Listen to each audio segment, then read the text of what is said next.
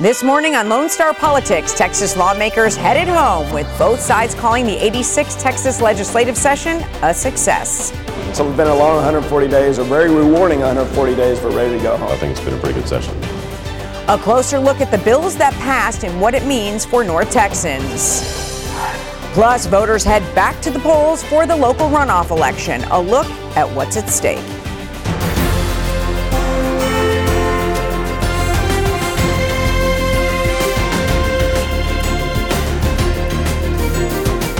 This is Lone Star Politics from NBC5 and the Dallas Morning News. Good Sunday morning. I'm Julie Fine from NBC5. Gromer Jeffers has the morning off. I have Rudy Bush with me from the Dallas Morning News. Rudy, thank you so much for coming in. I always love sitting in Gromer's chair. Well, we love having you here. and this morning we begin with the 86th Texas legislature now in the books. This week, House Speaker Dennis Bonnen finished his first term as Speaker, and both the House and Senate passed bills for school t- finance reform and property tax relief. Here to talk about what passed, what didn't, and what's next, we have State Representatives Craig Goldman and Chris Turner. Thank you both for being here. Thanks for having us. Great to be here. You know, we talked about this. I've spoken to both of you during the session. Both of you said it was a good session. What do you believe is the biggest success? Well, I think the biggest success of the session is, is public school finance reform. I think that um, that was a priority for the House uh, throughout the session. It was certainly a priority for, for, myself. It has been my entire time in the legislature. Um, and I think that it's going to mean meaningful improvements to our public schools. Uh, we're going to see more students be able to access full day pre K uh, more help for English language learners, better compensation for teachers, and more resources for school districts. And that's what's needed. So I think that's the biggest accomplishment. Representative? Well, I agree with Chris. In addition, uh, when the big three, the governor, lieutenant governor, and speaker, say on day one, we want to pass a budget that's balanced. We want to have school finance reform and we have pro- want to have property tax reform. And then on day 140, we deliver on that. That's a major accomplish- accomplishment. It doesn't happen every single day in the state legislature, as we all know. So we were really worried uh, two years ago about the session that you all had and that we were going in a different direction as a state uh, in terms of leadership that uh, we, we weren't going to have the kind of cooperation that we traditionally have seen in the legislature. It seems like this session uh, legislators got the message from voters and got things back on track. What, what happened? Give us a sense of the politics that, that brought things together. Well, I personally think it started with the new leadership in the Texas House, having Speaker Bonnen come in and basically change the leadership of the entire House, appointing new chairman. Uh, Chris was made chairman of higher ed um, and, and appointed a whole bunch of new chairmen, and that defined basically the, the new leadership of the House is what I believe helped push these legislative priorities through. Well, and I think that certainly new leadership uh, brought a new style, and I think that was certainly part of it. I think the speaker did a good job. Um, I also think that uh, last year's elections had something to do with it. I think that you saw a more evenly balanced House. Uh, the previous session and several sessions really had been nearly a two to one Republican to Democrat ratio mm-hmm. in the mm-hmm. House. Um, is much more uh, e- more evenly balanced this time at 83 67. Yeah. I think that had an impact. Let's talk a little bit of going back to school finance. One issue that took some time for conference committee to work out were teacher raises. You had something to do with an amendment on that, Representative Turner. Can you kind of break down how it's going to look? Sure. So um, when when House Bill three passed the House, I had added an amendment that uh, Chairman Huberty was gracious to to accept to say that 25% of the uh, increase in funding, the basic allotment funding, to school districts would be dedicated to across the board pay raises uh, for all school district employees. Um, the, when it came back from the conference committee, um, they it was similar, but they changed it some. It's a percentage of of the uh, increase in funding, about 30 percent, I believe, uh, but it is uh, geared towards uh, specific uh, specific professions like teachers, counselors, librarians, um, which is great. We all agree they deserve employees. I think that my original thought was all district employees should should deserve uh, some sort of pay raise, and hopefully that districts will have the flexibility to do that. But that's that's where it ended up. And Representative Goldman, you had said that what you hear about the most from voters is property taxes. That's exactly right. And let's be clear on that School Finance Reform Act and the Property Tax Reform Act, we're talking about $11 billion of new money uh, put into school finance and property tax relief. So it's a, it's a win win for all. There's going to be some property tax relief for the property owners of Texas, but also major money put back into the classrooms in the state of Texas as well. Other successes, we hear so much about property taxes and school finance. Other successes you both found from this session? Well, I think that uh, the, the, overall budget uh, was, was uh, largely successful um, and that there was, uh, uh, thankfully, a, a, good amount of resources to work with because the economy is strong right now. Um, and that enabled some uh, long overdue things to be taken care of. Uh, specifically, I think for our, our, friends in the Gulf Coast, the Hurricane Harvey recovery was a major accomplishment that needed to be done this session, and, and that was taken care of. That's what I was going to say as well. People kind of forget up here in North Texas that we needed billions of dollars to help our friends down in south in the South Coast, and and being able to put billions of dollars in for Hurricane Harvey relief was a major uh, program as well that we were able to accomplish. Now, everybody leaves and saying this is a good session. There are obviously things that you would have liked to accomplish. What's next? What do you have to focus on next session? Well, I, I think that the, the biggest thing left undone from this session that, that I hope we will uh, focus on very soon it, it involves health care. Um, you know, Texas unfortunately started the session as the most uninsured state in the country, and we ended the session the most uninsured state in the country. And uh, if Texas would accept uh, Medicaid expansion of the Affordable Care Act, we could insure more than a million people overnight and, and generate uh, a lot of additional revenue for our state to help in our budget. I think that's the biggest thing left undone. And I think for my constituents, it's still property tax relief. Uh, like we said, we were able to have some sort of property property tax reform that limits the growth of cities and counties so that uh, the taxpayers of, of, um, of, my district and, and all of Texas don't pay for it in regards to their property taxes. But we need true property tax relief. And there was talk of, of, of doing a tax swap, mm-hmm. of having a, a, cent or even two cent uh, tax increase on the sales tax in order to limit the, the M&O on, on property taxes. And I think that's something we're going to really investigate going into the next session as well.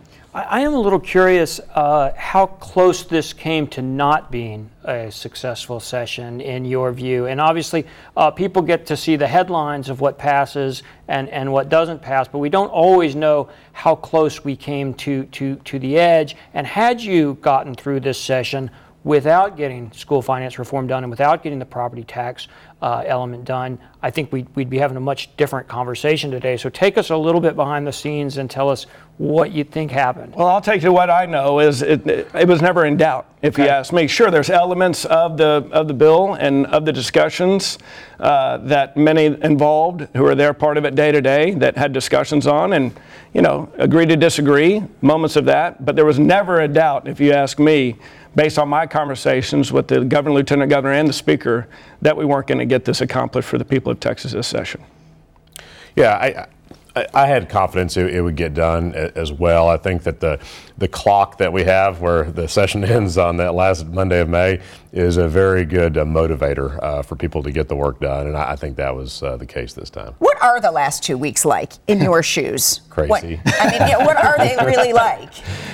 Well, it's just really long days um, and and nights. Uh, you're dealing with a thousand things at once, and it's a very chaotic environment on the floor of the house um, because there's just a lot going on at any given time, and you're just trying to keep up with it all and, and make it all work.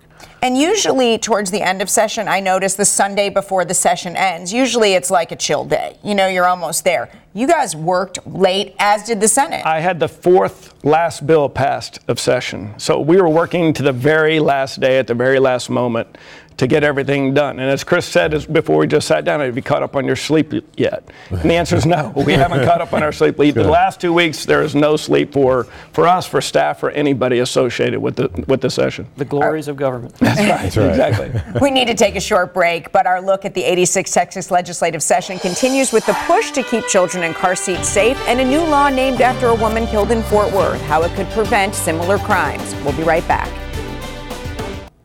Let's continue our conversation with some of the bills that you sponsored this session. Let's start with you, Representative Turner. You've had several passed. You had two in higher education, one regarding um, uh, child care seats in the car. Yeah, well, absolutely. Um, we had a really successful session. We were able to pass a number of, of important bills uh, on, on, child safety. Uh, I've worked on this for, for three sessions now uh, to say that uh, children under the age of two uh, should be in a rear-facing car seat, and, and, this aligns us with the American Academy of Pediatric recommendations, first responder recommendations, to keep young children as safe as possible uh, in the event of, of a collision. Uh, so we're happy to finally get that uh, to the governor's desk. And I know Molly Jane's law is something, it's very personal to you. It's very personal to me. It's the most important bill I've ever authored. It's the most important bill I've ever passed. Um, Molly Jane Matheson was a constituent of mine. I grew up with her parents. Uh, she was brutally murdered two years ago. And basically, we passed a law to do everything we can to prevent her type of murder from ever happening again because this uh, person who, who committed this uh, violent act had done so previously and he went undetected. He didn't murder, but he had, he had, prevent, he had, he had done this act in previous times uh, in different cities in our state. So we passed a law to basically help uh, identify these people and put them in a directory so that we know where they are. So there's a good bit of important legislation uh, that's still sitting uh, on the governor's desk, as I understand it, awaiting signature. So I want to bring up a little bit of a sensitive topic, and we know that the the Secretary of State was not affirmed by the Senate, uh, uh something the governor very much wanted to happen. Uh, and there is some concern, I think, particularly among Democrats, that perhaps bills won't get signed. Do, do you share those concerns? Do you feel that the good legislation will still get signed? Yeah. Uh, well, I don't. You know, of course, we're in, in the House, so we don't have a role right. in the confirmation process. But um, you know, I think that you know th- th- that nomination just had a lot of problems uh, for that's been well documented. I think that's why uh, he was not confirmed. Um, but um, you know, I, am sure, I think the governor's going to evaluate bills based on their merits and, and make his decision accordingly. And that's a great point. The very first bill the governor vetoed this session was a House bill. Mm-hmm. Uh, our good friend Doc Anderson uh, authored a bill that the governor said wasn't necessary. So, you know, I think it's more on the merits of the bill than, than anything else. And a new Secretary of State will be appointed, but then won't be confirmed until the next legislative session. I believe that is absolutely true, correct. So, what are you doing this summer? Well, I hope to get uh, get a little downtime, uh, get get away a little bit. Uh, also, do a fair amount of work in my district, catch up with constituents, and get around the district, talk to folks, let them know what we did this summer, see what's on their minds, and see what we need to be working on the work never ends. I came home two days ago from Austin, was immediately uh, visiting schools, uh, giving uh, resolutions to teachers who are retiring, teachers who won Teacher of the Year award, valedictorians. So the work never ends. I hope to have a couple of town halls upcoming where we can dis- discuss more in depth with, the, with our constituents the great things we accomplished this session. Now we we knew without a doubt what had to be the priority this this session, but you've got a couple of years now to really reload and reconsider what do we need to be looking for down the road in terms of things that just have to get done for the state of Texas? Well, well, one thing that um, absolutely has to get done in the next legislative session, but the work will begin now, is redistricting. Um, the census is next year, and then the legislature has to redraw congressional and legislative districts in 2021. Um, I serve on the redistricting committee, and we'll be holding hearings around the state over the next 18 months uh, to get input from uh, citizens of Texas on what they want to see in the redistricting process. So that's going to be a very important job we, we have ahead of us. Go ahead. Yeah, well, I agree with him. Redistricting is, is going to, I think you all already have 11 hearings set up uh, around 16, the 16, sorry. 16, yeah, stand corrected. Think, 16. Yeah. So that's going to be a, a major point going into the next session, obviously. And 2020 is going to play a role in the next session for sure. I, I mean, Democrats picked up 10 seats last session. Uh, I believe it was 10. 12? 12, 12 in the House. Yeah, 12 in the House, 2 in the Senate. So, I mean, are you anticipating uh, big battles? I guess is a good way to put it. Well, I think you know there are a number of uh, competitive districts around the state, so I, I think that you'll see uh, you know a, a, lot of interesting races. Um, you know, it, it's a it's a presidential election year. It's going to be a big turnout. Uh, both sides are going to be fired up and motivated. I think it's going to be a fascinating election to watch all across the country, and, and that'll certainly play a role here in Texas. I think it's going to be the most intense campaign season of, of my political history in this state. All right, well, we want to thank you both for being thank with you. us. We thank appreciate you. your time. And still ahead, Dallas residents head to the polls to replace term limited Mayor Mike Rawlings. We'll take a look at the two men hoping to win your vote in the runoff election this week. We'll be right back. Saturday, North Texans will head back to the polls for local runoff elections. Some are already casting their early votes during early voting, which continues through Tuesday. You can check out a list of races online at dallasnews.com. And one of the biggest races we'll be watching is for Dallas Mayor between Representative Eric Johnson and Councilman Scott Griggs. Okay, Rudy, I'm going to put you on the spot here. Who do you predict wins this one? I knew you were going to do this to me. I know, uh, and you still agreed to come right, on the show. I still agreed, so I'll get out the crystal ball. I will, I will, I will answer this question, though I may be embarrassed later. Um, I think that if you look at the numbers from the uh, general election, what you'll see is that Eric Johnson had really strong showings in precincts throughout the city. He, he carried southern Dallas, uh, uh, uh, the far southern Dallas, very easily. He had strong vote totals in northern Dallas, and he had uh, good votes in West Dallas. Griggs will have a really hard time making up the, the ground, the just the physical ground where Johnson has a has a strong presence. They have had so many forums between the two of them. Mm-hmm. They really have. So, do you think voters have had ample time, if they're interested, to know exactly who they're voting for? Oh, uh, yeah. Uh, look, uh, one of the things I love about Dallas politics is that there's a there's a tradition here that candidates will go wherever somebody asks them to go, and they'll get in front of a microphone and they'll talk about uh, the issues. And they probably end up answering the same question 5,000 times before they're done. And so if you don't know what each one of these candidates is about, then you don't care. And one of the things that, that really makes me sad is that a lot of people prove on election day that, that they don't care because they're not going to get out there and vote. But uh, there's been plenty of material put out there by both campaigns, and so it, it, you, should, you should get out there on election day and, and cast your vote. How does the Philip Kingston David Blewett race, how does that affect the mayor's race and vice versa, really? Yeah, so Kingston is the incumbent in uh, really East Dallas, Eastern Dallas, and he's a very close political ally of Councilmember Scott Griggs. And the, the difficulty for Kingston is that a number of his constituents are unhappy with him. And so he's seen this unusual challenge uh, that, has, that has forced him into a runoff with uh, a man by the name of David Blewett. And so, how it's going to affect the mayor's race is if Kingston's uh, opponents' supporters come out in greater numbers, they're probably going to vote for Eric Johnson. Now, if Kingston's supporters come out in greater numbers, they're probably going to vote for Scott Griggs. So it's really important to Griggs that uh, the Kingston race go in his direction. And you've followed uh, Dallas politics for a long time here. How will Mike Rawlings be looked back on as a mayor?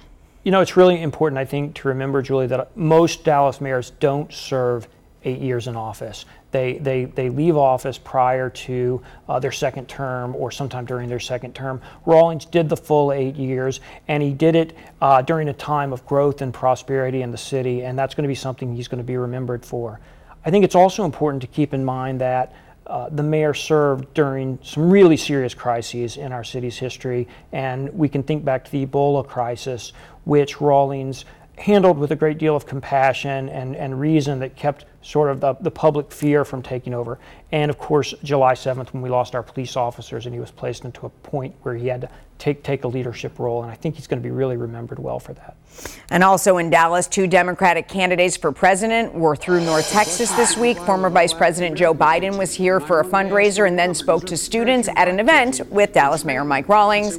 And former El Paso Representative Beto O'Rourke held a roundtable discussion about immigration. He rolled out his immigration plan this week. It includes a path to citizenship for 11 million, rescinding the travel ban, and halting work on a border wall. Rudy, I expect to see candidates coming through Texas and North Texas frequently during this cycle. Yeah, this is going to be really important. And, and, and in a lot of ways, O'Rourke can take credit for this because it, it, seems like Texas was almost put on the table during the last senatorial race when he very nearly beat uh, Ted Cruz, a powerful incumbent. So uh, get ready because you and I are going to be really busy with a lot of politicians coming to see us. We are going to be really busy, and we're watching former Representative Beto O'Rourke somewhat try to change his profile. We're seeing a lot of national interviews, a lot more exposure. Yeah, I, I, tend to think O'Rourke is deep in a hole, actually, in, in, in this primary, and that the goodwill that he built up uh, during the race against Cruz has not translated quite as he might have liked it to translate into the election. But as you and I know, these things turn on a dime, and, and who's up today can be down tomorrow, and vice versa. Absolutely, but I think those low poll numbers are reasons that he's trying to yeah, change his campaign a little bit. Right. And that's all the time we have. Thanks for joining us this morning. Rudy, please come back. I will. All right, and we'll see you next Sunday.